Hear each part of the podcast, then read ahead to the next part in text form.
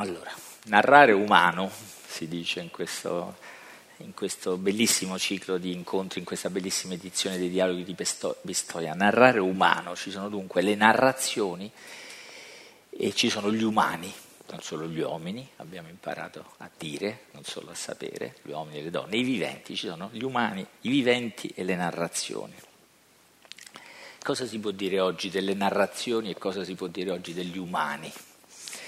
Tanto per me le narrazioni sono soprattutto parole, un limite, eh, perché non so disegnare, quindi ammiro i quadri ma non saprei rifarli, quindi sulla musica mi, mm, canto e suono ma non sono apprezzato abbastanza, e, mm, anche se mi esercito ancora, quindi alla fine ho fatto mio, il motto di Don Milani che diceva essere, e dei ragazzi di Barbiana, essere dilettanti in tutto e specialisti solo nell'arte di parlare. Quindi per me la narrazione sono parole, oggi proverò ad aggiungere qualche immagine, ma ci sono le parole per me, le parole e gli umani. Come stanno le parole? Chi ha avuto la fortuna di condividere con me questa mattina la bellissima conferenza di Ivano Dionigi ha visto come la nostra impressione delle parole eh, logorate, consumate, abusate, violate sia vera etimologicamente, ha dato la prova di alcuni termini, parole chiave del nostro tempo e di tutti i tempi, quanto siano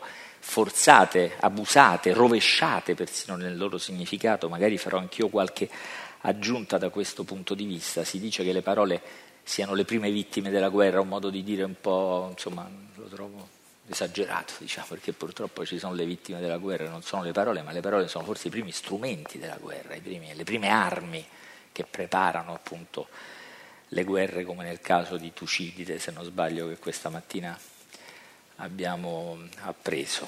appreso. Io l'ho preso, voi facciate finta di saperlo già, vedevo dalle reazioni. Della...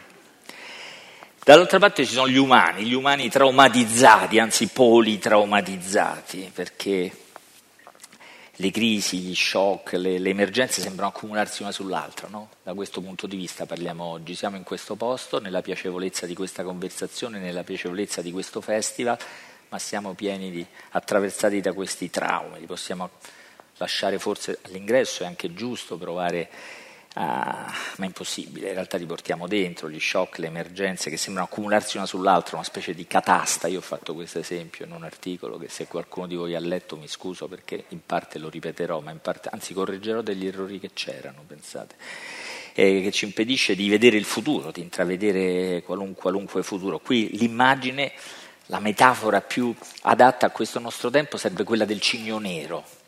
Sapete, il cigno nero è eh, l'animale raro, elegante, eh, che credo gli europei videro per la prima volta in Australia, anche se ne aveva già parlato Giovenale, rara avis lo chiamava, quindi il cigno nero è questa, questa, bellezza strana, un animale elegante che però contraddice tutta l'idea di bellezza, arriva come una cosa improvvisa, inattesa, è qualcosa di unico, di irripetibile, però di estremo e che ci aiuta a capire meglio quello che con la quotidianità non riuscivamo eh, a capire. Nel 2008 un fisico, eh, filosofo e finanziere, o ex finanziere credo, libanese, che si chiama Taleb, Nassim Nicolas Taleb, aveva teorizzato in un libro nel 2008, che è un anno fatale, un libro tradotto in Italia nel 2008, ma il Cigno Nero è unico.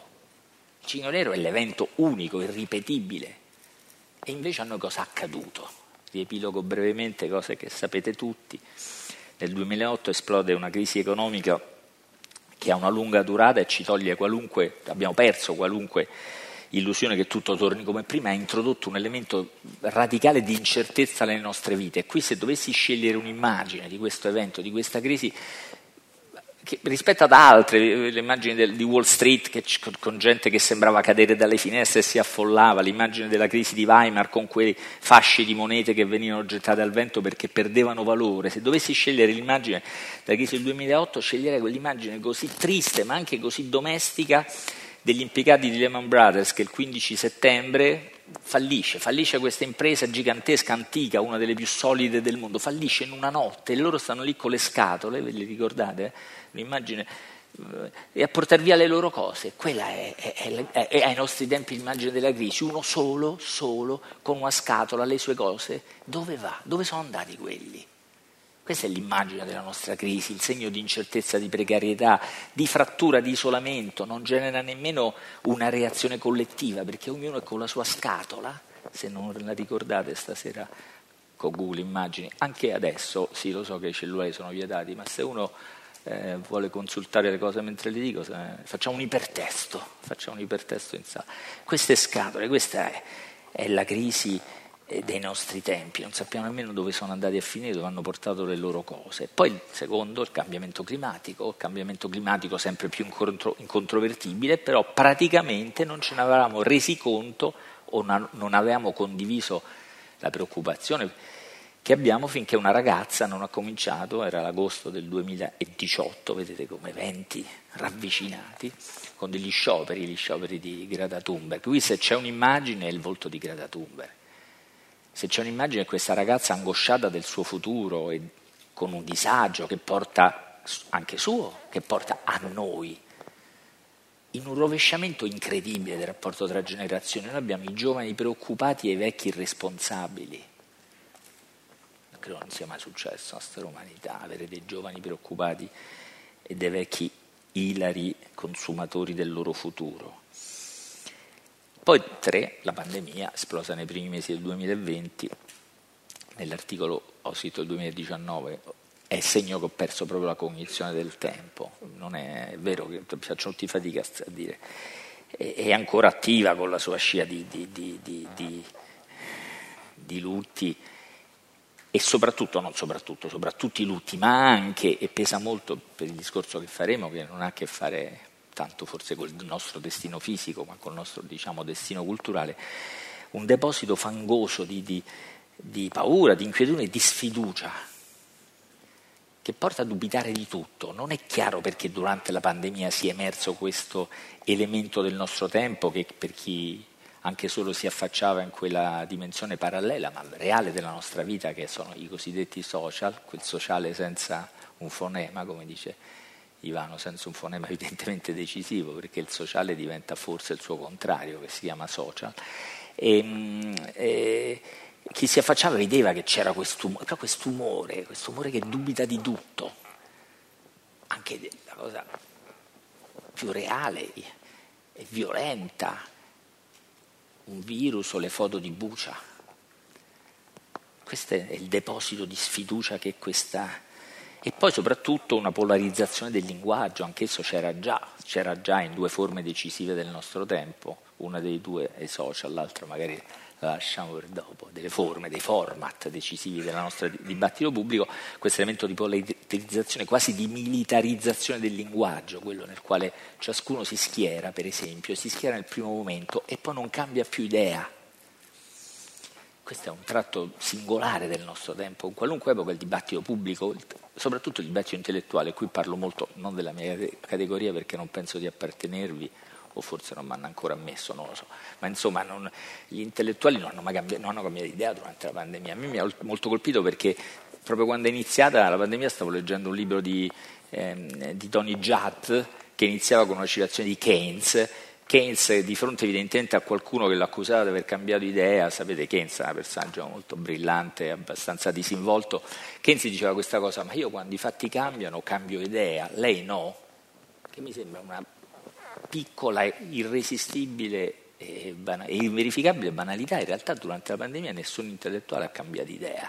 Un evento così radicale mi sembra solo confermato dai pregiudizi con i quali lo avevamo affrontato. No? C'è chi diceva, vabbè, potrei rappresentare varie posizioni, ma non voglio, non voglio essere... Ma diciamo, cito la mia, no? quando, quando, un filosofo, da me molto amato, amato come si può amare Slavoj Žižek, chiamandolo pensando che c'è l'amico un po' matto che però è veramente un grande, se lo frequentate Zizek o Zizek è così, disse la pandemia dimostra che c'è bisogno di comunismo, ma te lo dicevi pure prima c'è bisogno, tutta la vita dice c'è bisogno di comunismo e, e magari se ci capiamo su che vuol dire bisogno e cosa impossibile su cosa vuol dire comunismo, potrei persino avere qualche elemento, ma non è poi dire sono 15 milioni di morti per confermare che c'era come dicevi per tutta la vita. Questo intendo per la militarizzazione, la vedo su questo piano ironico ma è qualcosa di più pesante, questo schieramento continuo e immodificabile delle opinioni, siamo alla pandemia, che è esploso molto evidentemente, molto sanguinosamente, perché spezza fedeltà e amicizie anche antiche,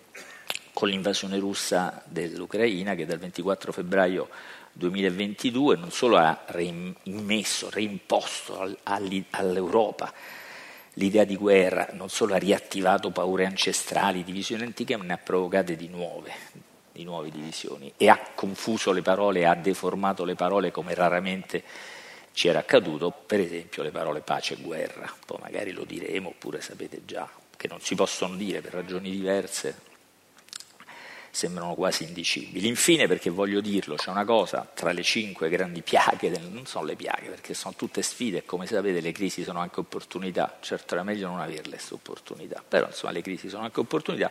Il quinto shock, quinta, il quinto trauma è quello che non è, molto, non è, così visibile, soprattutto non è così databile, con un eufemismo chiamiamo transizione digitale. Qui se c'è un peccato della, della parola è l'eufemismo, l'edulcorare qualcosa, la trasformazione digitale che è un grandissimo e straordinario mutamento epocale, dentro il quale non solo ci siamo ma lo usiamo, appunto per tutti i dubbi che ho consulterò Google anche in diretta se me lo permettete, però cambia molte cose molto profondamente e molte ne distrugge, quindi insomma chiamarlo transizione digitale è appunto un tentativo di abbellire o di tranquillizzarci o di edulcorare qualcosa che invece è drammatico, è un dramma, è un mutamento enorme, è un'apocalisse, è un mutamento di Stato, cambia tantissime nostre abitudini, distrugge delle professioni, cambia il futuro che immaginavamo, cambia i nostri studi, non, non, non, rendendoli in certi casi obsoleti o apparentemente obsoleti. Ecco, anche uno solo di questi traumi sarebbe bastato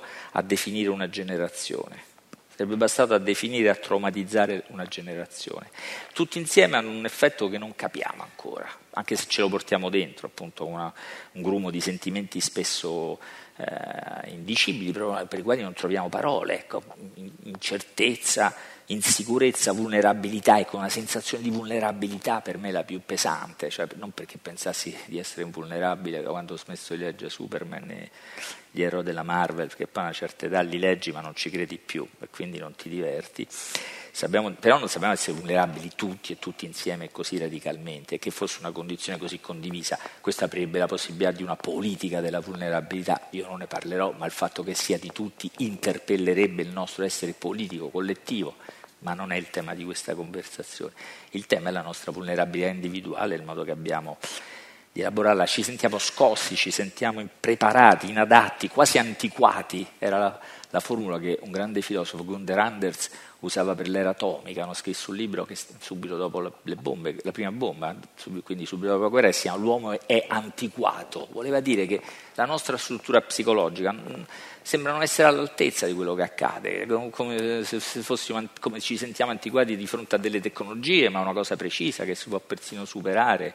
Eh, se uno cerca, magari evitando Aranzulla che non si capisce mai niente quando spiega su internet, però insomma uno va su internet e capisce come salvare un file, la, la, insomma, sì, sentiamo antiquati, no, c'è qualche parente di Aranzulla in sala, mi scuso, non lo conosco, peraltro sembra, pensavo fosse uno pseudonimo fino a che non ho visto la foto, eh, perché com, qui, come ha scritto Paolo Giordano, una rivista che si chiama Sotto il vulcano, è come se le cose, no, le cose hanno smesso di procedere in modo lineare, non si tratta quindi di trasformazioni, fenomeni o movimenti graduali, anche una rivoluzione è un fenomeno di quel tipo, per, anche se ha qualcosa di traumatico, però ah, emergono in genere le trasformazioni e anche le rivoluzioni come eh, un evento progressivo e proporzionale, con delle conseguenze proporzionali, invece qui gli eventi sono esplosivi, cioè sono come una catastrofe ecologica, una pandemia o una guerra, hanno conseguenze che non possiamo misurare dopo, solo in una specie di continuo aggiornamento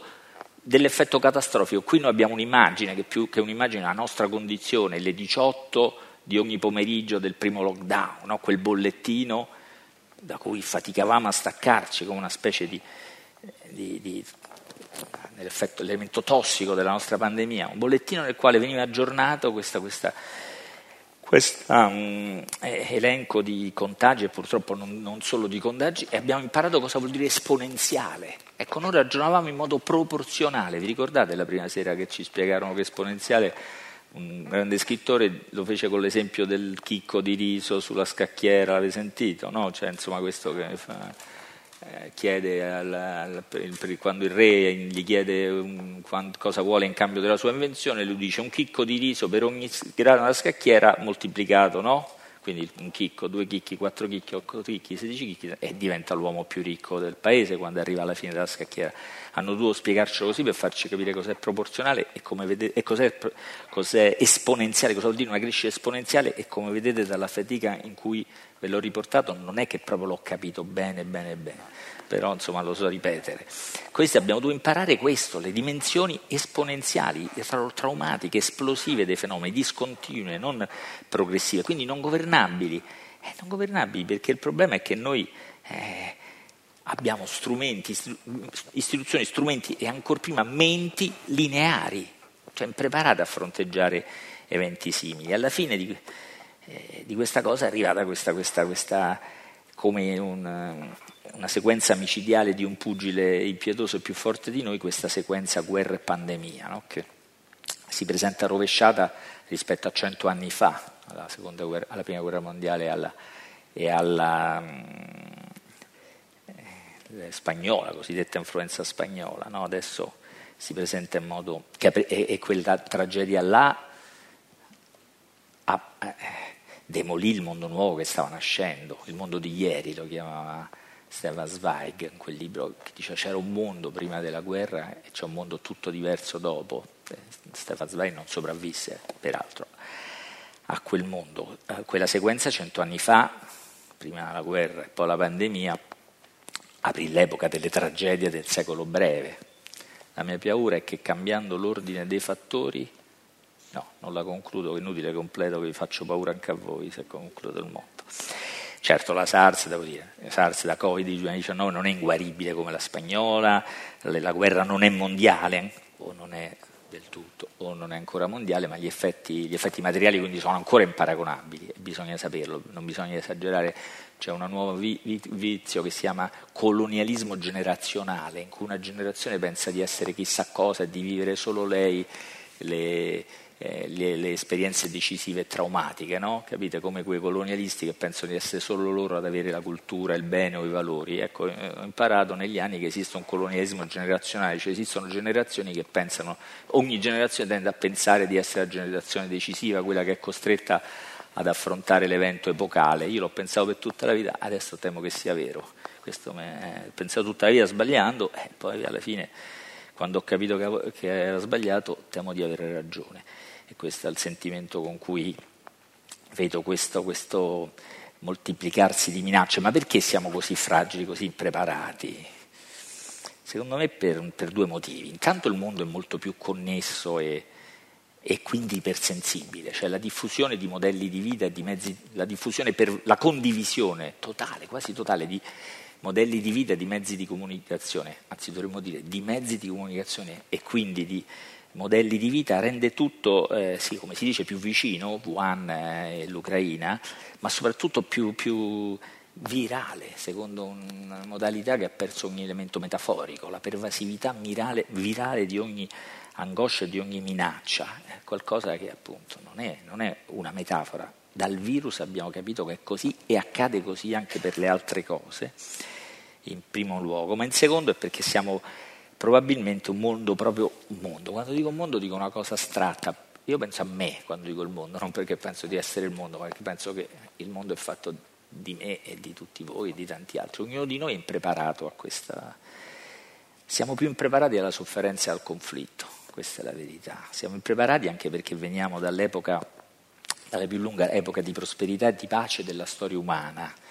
Io arrivato a questo punto faccio sempre fatica a trovare le parole per definirla quest'epoca, perché immagino come mm, qualcuno di voi, molti di voi, perché per quelli cresciuti nell'Italia o nell'Occidente del dopoguerra, quella era la normalità, quindi faccio, percepibile come, ogni normalità, faccio fatica a definirlo cos'era.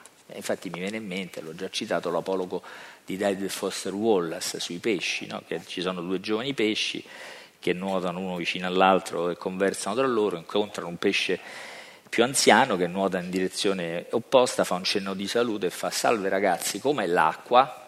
loro due giovani pesci continuano a nuotare un po', poi uno dice all'altro, ma cos'è l'acqua? Questa è la...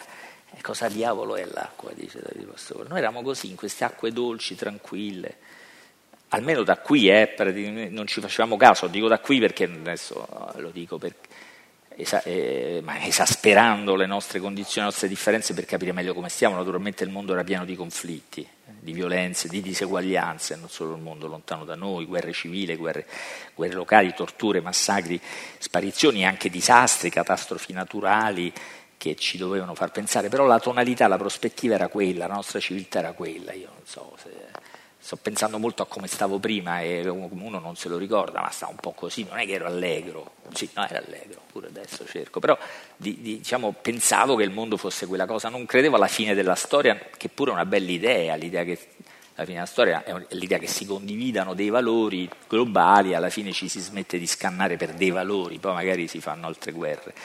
Quello mi sembrava difficile, però che ci fosse un universo... Um, che aveva compreso un po' eh, la, sua, la, sua, la, sua, dimensione. Questo mi sembrava, francamente. Lo, dico autocriticamente, quindi non potrei sbagliarmi. E poi penso che non si sia spezzato, adesso devo dirlo, del tutto quella, quella possibilità, eh, l'idillio, nel, tra virgolette però, nel quale siamo cresciuti nei cosiddetti 30 anni gloriosi, come si chiamano i 30 anni dopo la seconda guerra mondiale. Forse possiamo pure, qualcosa di quel mondo si può salvare ma il ruolo della cultura per me è quello dell'uccellino, del, del, del, canarino nella miniera di cui parla Vonnegut. Il canarino nella miniera sapete che è quello che al primo accenno di gas muore e permette a tutti di fuggire e di salvarsi. Per me la cultura è soprattutto questo, è anche questo, dare l'allarme, fuggire quando c'è da fuggire e salvarsi. E dunque pezzi di quel mondo, di quel modello, probabilmente possiamo provare a salvarli, a preservarli, a attualizzarli, a salvarli dalla catastrofe, a proporli alle generazioni future perché sono anche dei bei stamattina rileggevo la nostra Costituzione per un lavoro, che ne so, ma insomma abbiamo, ci sono delle cose belle che potremmo portare, ma questo sarebbe il compito della politica, invece qui vogliamo parlare di cultura, cioè di libri, suoni, immagini, idee, che è un'altra cosa, anche se non è del tutto un'altra cosa. Il titolo di questa conversazione nasce dall'interrogarsi su che ruolo può avere la cultura di fronte a queste traumaticità, con la speranza che la cultura possa averlo un ruolo, che possa servire, aiutarci, rafforzarci e curarci. Io devo dire subito che eh, ho molto rispetto per chi di fronte a questa mia domanda che faccio tante volte nei lavori che ho fatto nella vita, ma la cultura serve, mi dice, e ecco dico, la cultura non deve servire, la cultura una lettura o, o l'ascolto di un brano americano non è che deve servire a qualcosa, è lì per, per, per, per ricrearci, per allietarci, per stupirci, per commuoverci, per consolarci, per divertirci, ma non che deve servire. Però secondo me noi abbiamo imparato che anche quando è libero e così ci cura. Prendiamo la pandemia.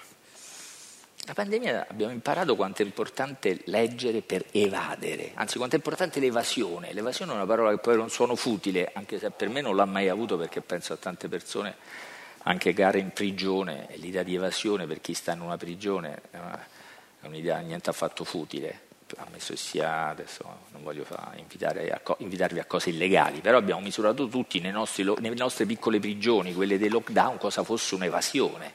E dunque anche la più evasiva delle letture, delle pratiche culturali ha qualcosa di liberatorio e abbiamo imparato qualcosa di curativo ha curato la nostra solitudine, la nostra angoscia. Giustamente per illustrare la prima manifestazione culturale diciamo, riaperta dopo, dopo, la pandemia nel dicembre 2021, fiera che c'è a Roma che si chiama Più Libri Più Liberi, Lorenzo Mattotti che è un grande artista, un, grande artista, sì, un, artista, un disegnatore italiano che vive in Francia ormai da molti anni, grandissimo, per diciamo, dare l'immagine di questa manifestazione ha eh, disegnato una bellissima mongolfiera, una mongolfiera che supera le montagne, le, le, le, città, le montagne e vola. Non è che dicesse perché, ma abbiamo tutti capito che parlava di noi e del libro durante la pandemia. La lettura è stata questa roba qua, che pure nella sua più evasiva delle, ripeto, delle accezioni ci liberava e ci curava, curava da una cosa specifica, di solitudine, di, eh, di mancanza di relazione, di mancanza di, di socialità. Questa è stata la lettura durante la pandemia, una mongolfiera. Però io penso è stato anche qualcosa d'altro, cioè insieme a questo volare via lontano la lettura è stata una delle attività che più ci ha messo in contatto con la nostra profondità, con le nostre domande profonde. L'ultimo lavoro che ho fatto a Radio 3 prima andare via si chiamava La cura, proprio perché pensavo che si potessimo usare i libri soprattutto, ma la cultura, per curarci mettendo se non altro insieme, condividendo le domande profonde, quelle che una cosa come la pandemia non potevi proprio dirle tutte, no? anche se con tanti, con gli amici, con gli intimi, mi sembra ci siamo molto confessati in quel periodo. Però insomma c'era uno spazio pubblico che mancava, quello dove condividere queste domande. Secondo me la lettura è questa cosa qua, è qualcosa che vola come una mongolfiera, è qualcosa che va in profondità come un palombaro, un, cosa preferite, un palombaro o un sommergibile? Chi dice palombaro? Chi dice sommergibile? Palombaro, la prima fila dice palombaro. Io non so disegnare, per cui... Eh? No, il pesce c'erano già prima, abbiamo già... stanno ancora chiedendosi cos'è l'acqua i pesci, non, non li prenderei, non chiederei a loro una notizia che non hanno ancora capito dove stanno. Cioè, comunque, questa è la lettura per dire proprio la cosa un po' più specifica de, del mio ruolo e anche del tema. No? La lettura è stata. Eh, e questa è la spiegazione di un fatto banale, che però vi dico rapidamente, che in pandemia si è letto di più poi bisogna essere precisi perché avete letto la notizia, che si è letto di più, è successa una cosa strana che si chiama anche in quel campo polarizzazione. La polarizzazione è la parola chiave del nostro tempo per un sacco di cose, gravi, gravissime, ma anche lievi come le attività culturali. Noi ci siamo polarizzati, infatti in pandemia non è che si è letto di più, ha letto di più chi già leggeva tanto non ha letto nulla chi leggeva poco, chi leggeva un po', davvero eh, si è diviso in due, di quelli che leggevano un po', la metà ha letto di più, la metà ha smesso del tutto di leggere. Infatti c'è questo mistero economico del mercato del libro che cresce del numero degli elettori che diminuisce, dei lettori che diminuisce, che si spiega solo col fatto che quelli che leggono leggono di più. Sul sito del Centro per il Libro ho trovato una bellissima mappa in cui si vede quelli che hanno letto un'ora in più al giorno, che è tantissimo, insomma, sembra il 6-7%, perché? Perché con tutto quel tempo libero, anche se angosciato, che abbiamo avuto, ciascuno ha seguito le sue passioni in maniera più, ditemi una parola che non sia ossessiva, ossessiva.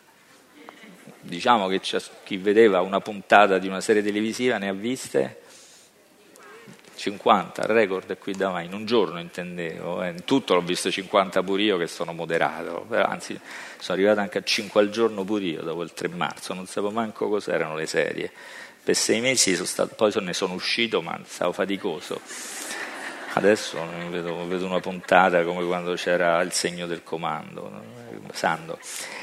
C'è stata anche qui una polarizzazione dei comportamenti, no? anche perché abbiamo vissuto tutti, a parte appunto la mia la mia improvvisa eh, scoperta così da neofita, tutti abbiamo visto l'invasione di nu- nuove forme di narrazione, questo sarebbe molto interessante insomma, parlarne, no? tutti noi, eh, perché riguarda la lettura e la concorrenza che ha, noi leggiamo perché abbiamo del tempo da leggere, delle domande per leggere, se il tempo si consuma e anche le domande di emozione, di avventura, di conoscenza le rivolgiamo da altre parti, diciamo, eh, può essere che abbiamo meno bisogno dei libri, bisogna interrogarsi laicamente su questo, però intanto la lettura ha resistito, e si è resistito per questo, perché ha esibito, ha mostrato tutte insieme le sue diverse, quasi contraddittorie, per me complementari in realtà, ehm, possibilità, Quelle, le domande che gli facciamo. Quali sono le domande che facciamo? Noi facciamo delle domande, secondo me, bellissime perché sono contraddittorie e complementari. Noi in un libro chiediamo, portami via dal mondo, ma fammi capire meglio dove sto.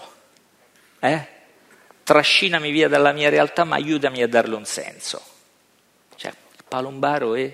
No, fatto sbagliato. Il palombaro e la, e la mongolfiera. Questa è la cosa bella della lettura e secondo me questo significa leggere al tempo della pandemia di altri disastri, come dice il sottotitolo di questo incontro. Significa dare il massimo di potenzialità a questa straordinaria capacità che ha la lettura e solo la lettura tra tutti i consumi culturali di avere questi due elementi, uno evasivo, felicemente evasivo e l'altro pesantemente introspettivo. Sì, pesantemente introspettivo. Questa, di questa dimensione abbiamo bisogno, di questa profondità. È una delle tre bellissime parole chiave con cui commuovendomi è terminata perché ero un amico di Alex Langer, è terminata stamattina la lezione, profondamente, anziché più velocemente, più a profondità. Questo significa leggere al tempo della pandemia di altri disastri, significa dare il massimo di spazio a queste due grandi capacità che ha la lettura, di liberarci dal mondo e di farci stare meglio o più consapevolmente dentro. tutte e due queste cose insieme, non possiamo perdere, una, un, un, non possiamo perdere uno dei due elementi di questa magnifica contraddizione con la quale stiamo al mondo. Questo è per liquidare il sottotitolo, rimane il titolo, la cultura cura. E che cos'è la cultura e che cos'è la cura? Io non so se devo dirvi cos'è la cultura, per fortuna il pezzo è tardi, te lo salto, perché per me la cultura è tre cose, conoscenza, complessità e cura.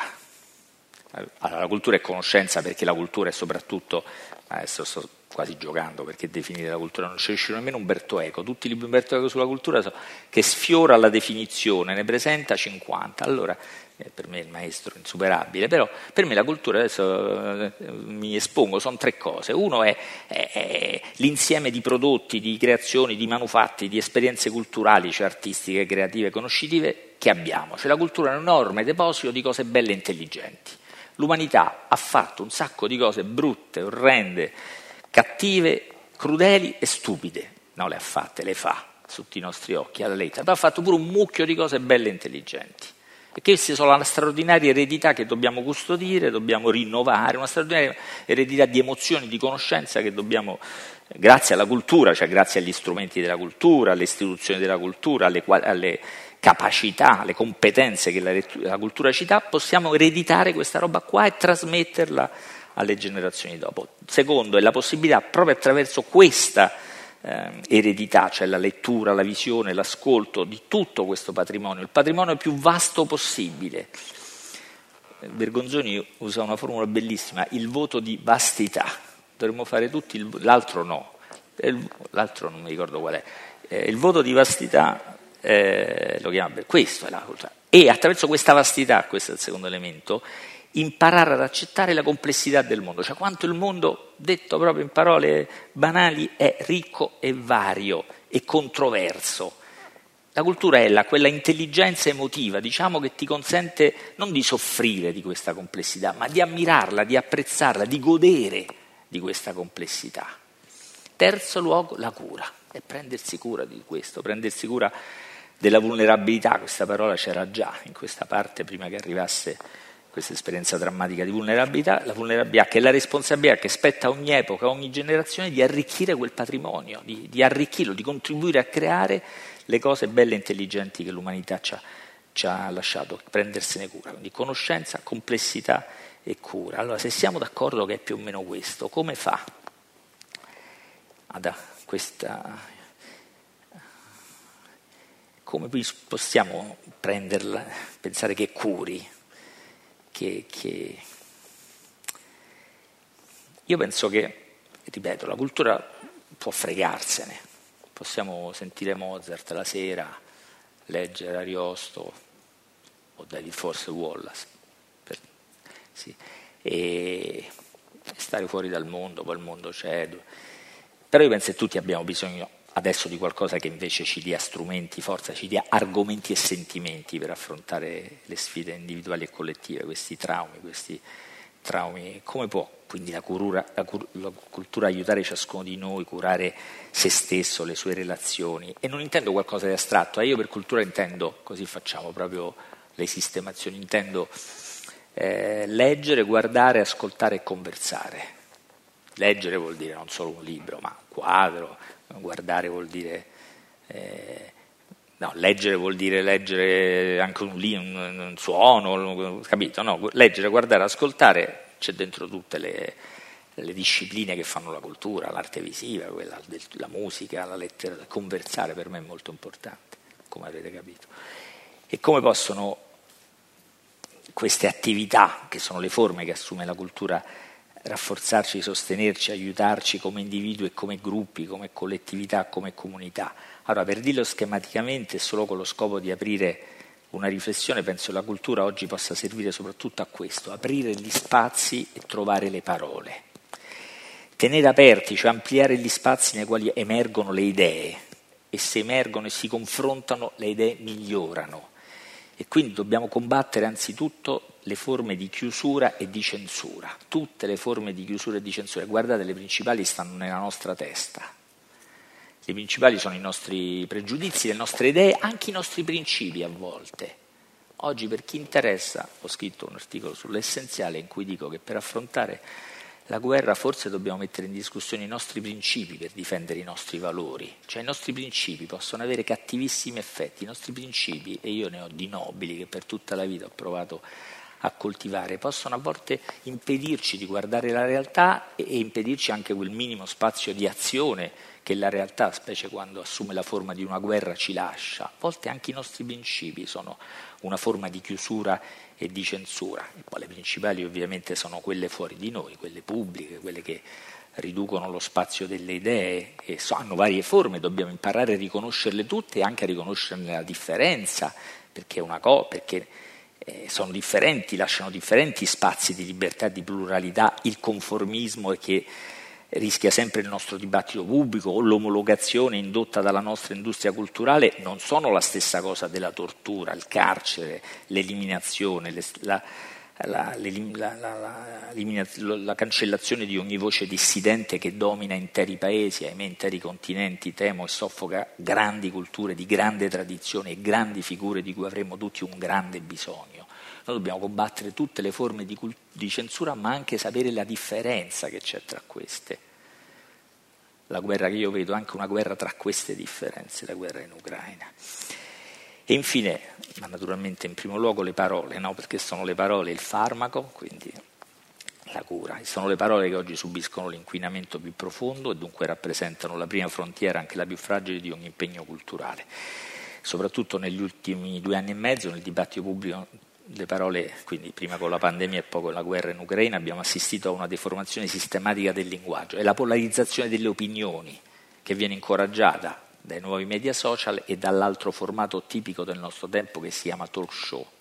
Ho un po' di pratica purtroppo, ed è un posto dove si va a dire una cosa, una sola, e si deve ripetere quella all'infinito.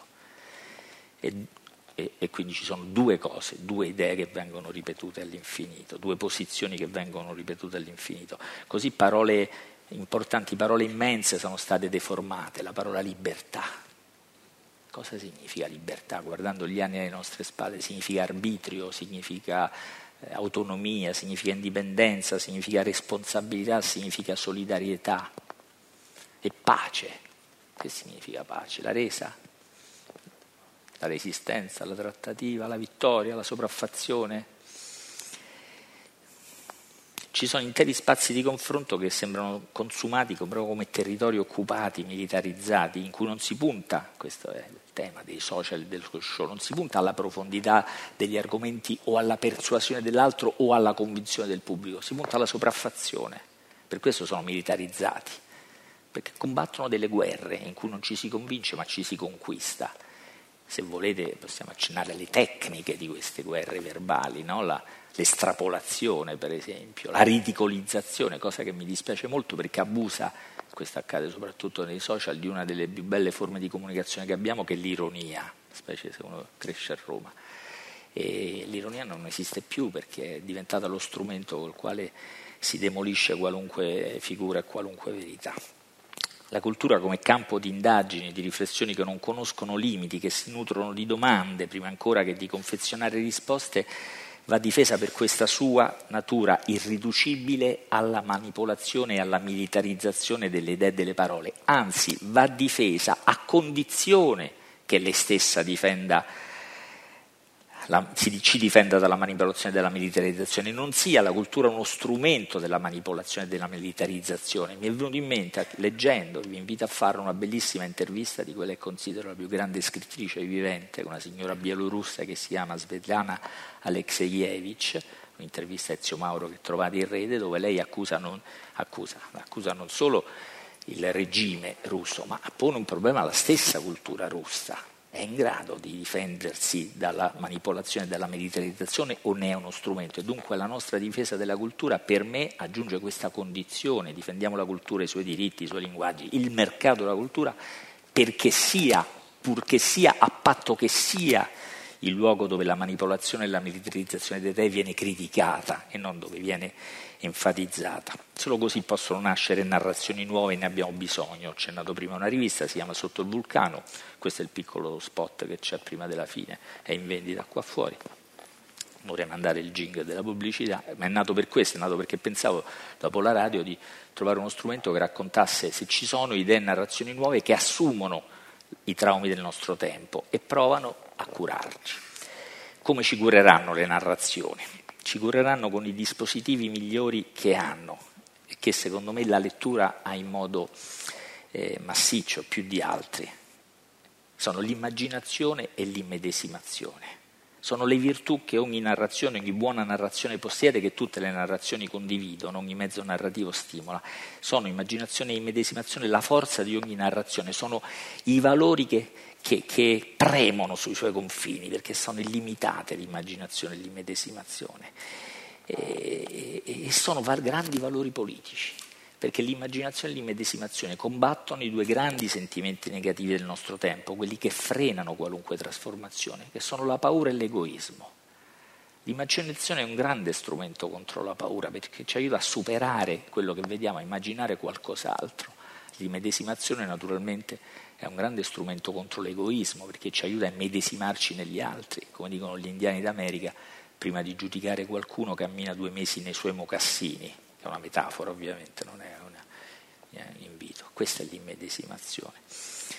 E sono le due grandi qualità che ci aiutano a superare i limiti e i sentimenti che ci chiudono il futuro. E ripeto, sarebbero due grandi valori politici, a patto ci fosse una politica in grado di raccogliere questi grandi valori e non solo i piccoli interessi. Dove stanno l'immaginazione e l'immedesimazione? In due esempi di narrazione con i quali vorrei salutarvi. La prima, l'immaginazione, è un nome e un cognome per me, è Natascia Rostova, l'ho conosciuta, lei aveva 13 anni e io qualcuno di più, prima che pensiate sia pazzo o perverso, è un personaggio di un romanzo, lo dico perché ho sentito un silenzio angoscioso per me, è non è che davvero a 13 anni lei a 14 io facevamo, leggevamo, che insomma Comunque quando l'ho letta per la prima volta nel romanzo Guerra e Pace, da allora ha fatto innamorare me, tutti i suoi lettori e tutte le sue lettrici, ho letto Guerra e Pace immaginando Natascia Rostova e l'ho riletto, non tutto, i libri come ci ha autorizzato Daniel Pennac si possono leggere anche a salti, soprattutto questi come Guerra e Pace che è immenso. E ogni volta ho provato a immaginarlo, ogni volta mi immaginavo Natascia Rostova come poteva essere Natascia, come poteva essere Natascia, finalmente ho visto un film che era molto vecchio, ha più o meno la mia età, ma io l'ho visto che era un po' già adulto e, e, e Natascia Rostova è la donna più bella del mondo. Adesso non c'è mia moglie in sala, lo posso dire, c'è Audrey Hepburn, eppure la mia era meglio. Questa è l'immaginazione, cioè ero deluso da vedere Natascia Rostova rappresentata da Audrey Hepburn. Questa è psicologicamente la oltranza, l'oltranzismo dell'immaginazione. Capite perché ne abbiamo bisogno? Non abbiamo bisogno di sentimenti così, perché se no siamo chiusi dove siamo, di fronte ai conflitti che abbiamo. Questa è l'immaginazione, è qualcosa che non si accontenta mai e quindi è un grande fattore di movimento e è un grande fattore di superamento delle paure. L'immedesimazione sta in molti scrittori naturalmente, ci sono anche molti scrittori contemporanei, per esempio uno che secondo me è un maestro dell'immedesimazione è David Grossman, che scrive con gli occhi del nemico, con gli occhi del nemico è anche un titolo di un suo libro di saggi, ma perché? Perché naturalmente nel suo caso il nemico non è un'immagine eh, così astratta, è insomma la, la, il nemico del, della guerra in Palestina, del conflitto in Palestina, insomma, un nemico col quale cerca non solo di parlare, ma cerca di far parlare. Questa è l'immedesimazione. Però, insomma, in questi giorni non solo a me è tornata in mente una cosa molto più antica, che ha 2500 anni, quindi è una tra- più o meno, se ho fatto bene i calcoli, perché la più antica tragedia che ci sia pervenuta integra, cioè praticamente l'inizio di tutto, la prima opera teatrale che conosciamo, è l'unica di tutte le tragedie che ha un argomento storico e non mitico, è i persiani di Eschilo.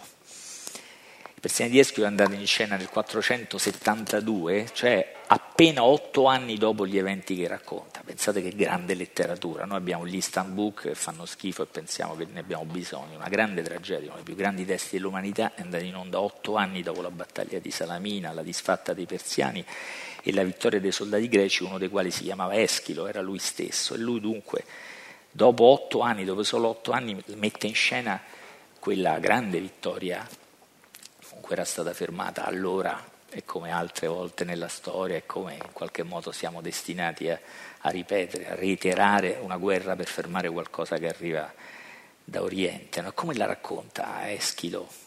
Il soldato e l'artista Eschilo quella vittoria? La, la vittoria la racconta dal punto di vista dei persiani. Parlano solo i persiani, gli sconfitti, fa parlare solo loro in quella, in quella tragedia, so, tutto il loro dolore e le loro ragioni, e naturalmente anche sta, e le ragioni anche della loro sconfitta, che non stanno solo nella virtù dei, dei, dei greci, ma soprattutto fa quello. E io vorrei stare, essere stato nel pubblico di quella, di quella, tragedia, nei greci che vedevano rappresentare la loro vittoria non con loro, la loro gioia, ma col dolore degli sconfitti. Avrei voluto stare in quel pubblico eh, di, a capire se, se piangeva con i persiani sconfitti, se curava il proprio dolore, i propri lutti misurandosi con quelli del nemico, se curava almeno la propria arroganza, la propria arroganza di vincitori. Questa è l'immedesimazione. Come ha scritto Monica Centanni, Eschilo, proprio perché ha combattuto, combattuto, massacrato e vinto, Eschilo chiama il suo pubblico cioè i combattenti, il pubblico erano nella platea, erano i combattenti di Maratona, di Salamina, di Platea, i combattenti vittoriosi, li chiama a riconoscersi nel caso del nemico. La tragedia pretende la sospensione di tutte le parole della vittoria perché da lì, da quel silenzio, possa nascere l'ascolto di un'altra lingua. L'ascolto di un'altra lingua. Non ho bisogno di altre parole perché così cura la cultura.